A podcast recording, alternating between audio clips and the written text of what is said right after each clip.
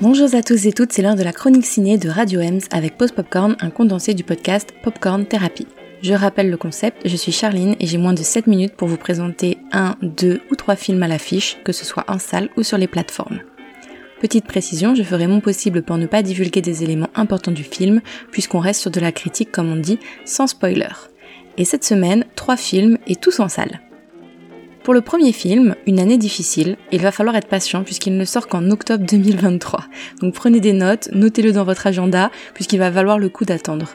C'est un film réalisé par Eric Toledano et Olivier Nakache et ils sont venus le présenter en avant-première au Méliès de Montreuil ce mois-ci puisqu'ils ont toujours été très satisfaits des débats proposés dans ce cinéma et je ne peux qu'approuver la démarche. Au casting, on a un très beau trio de têtes avec Pio Marmaille, Jonathan Cohen et Noémie Merlan. Alors l'histoire, on suit Albert et Bruno qui sont surendettés et en bout de course et ils vont croiser par hasard des jeunes militants écolos, dont Noémie Merlan. Alors euh, ces militants écolos sont inspirés par Extinction Rebellion euh, que, Olivier Nakache et Eric Toledano ont suivi pour euh, la réalisation du film.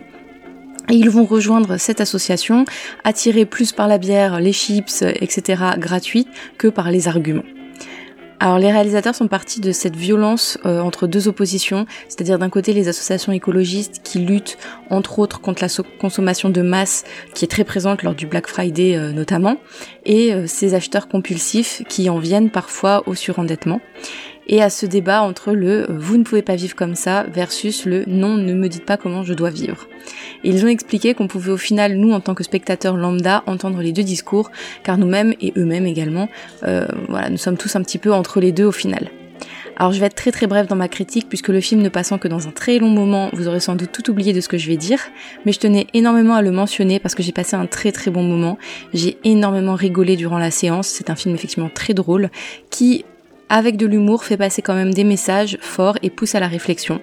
J'ai toujours été convaincue par le duo Toledano-Nakash de tous les anciens films que j'ai vus d'eux, ils ne m'ont jamais déçu et ce ne fut de nouveau pas le cas, donc je vous conseille fortement de retenir ce nom, Une année difficile.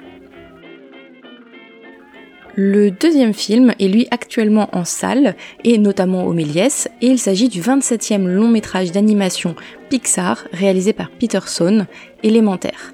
Et j'ai envie de dire enfin un Pixar en salle, après Luca et Alerte Rouge qui sont sortis exclusivement sur la plateforme Disney+. Alors ce film c'est une très grande réussite malgré une promo totalement ratée pour moi et c'est vraiment un film à voir en salle puisque déjà c'est super joli. Le caractère design est très réussi, l'animation également, les environnements sont sublimes et ça fourmille de petits détails qu'il faut voir sur grand écran. J'ai vu le film Méliès en VF et j'ai été très convaincue par Adèle Extratopoulos et Vincent Lacoste qui ont fait un super boulot de doublage et de ce que j'ai entendu, la VO l'est également. Le scénario, quant à lui, est plutôt prévisible. Euh, Pixar n'a pas été très audacieux sur ce coup-ci, mais le point fort du film, ce n'est pas son scénario ou l'animation, même si celle-là est réussie, comme je vous l'ai dit, c'est vraiment son message et les thèmes principaux abordés, qui sont passés à l'as durant la promo du film pour je ne sais quelle raison, et c'est pour ça que je pense qu'elle est ratée pour moi puisque le thème principal, ce n'est pas juste une histoire d'amour comme c'est montré un peu partout, mais il s'agit d'immigration et d'héritage familial. Il y a un réel parallèle euh, qui est fait entre la ville du film et New York City, notamment concernant les quatre quartiers d'immigrés, le cloisonnement des populations en fonction de leurs origines, le racisme ambiant qui peut y régner. Et je trouve ça super que ce thème soit approfondi dans un film d'animation euh, principalement dédié euh, aux enfants à l'origine.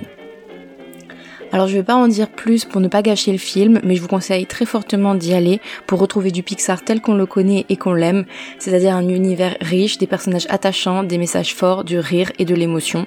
Donc vous l'aurez compris, foncez.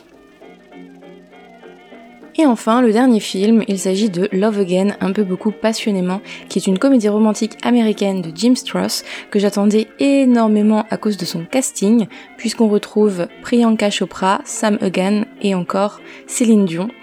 Euh, donc euh, voilà, c'est vraiment le film qui, je savais, n'allait pas forcément être un grand chef-d'œuvre, mais j'ai une appétence pour les comédies romantiques, donc euh, je me pensais qu'il allait forcément me plaire. Finalement, euh, les critiques sont assez dures et j'ai également été assez déçue. Mais je pense que c'est en très très grande partie dû à la VF du film que j'ai trouvé totalement raté. Mais vraiment une, catastrophe hein, pour moi dans la vie personnelle. Et je faudrait vraiment que je retourne le voir en VO pour voir si euh, les, quelques critiques très très positives que j'ai pu lire euh, n'ont pas raison sur certains points. Après, le film a été assez peu distribué en France et je ne suis pas certaine qu'on le retrouve encore en salle actuellement. Mais voilà, s'il est disponible sur une plateforme un jour, je pense que c'est tout à fait le genre de film à être racheté par Netflix. Je pense que ça vaut le coup de le regarder et à ce moment-là en VO. De quoi ça parle? Eh bien, deux ans après le décès de son conjoint, Mira tente de reprendre une vie normale, mais elle va sentir le besoin de se confier euh, à lui, et notamment lui envoyant des SMS.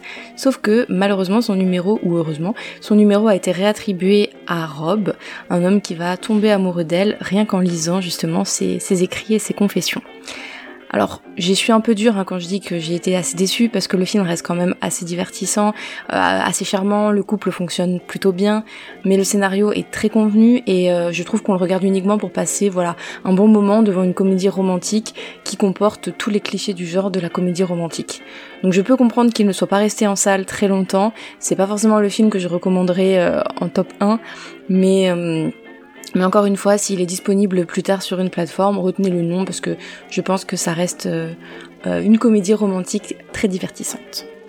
Et eh bien voilà pour aujourd'hui, j'espère que les trois films vous auront convaincu ou pas, et puis je vous dis à bientôt.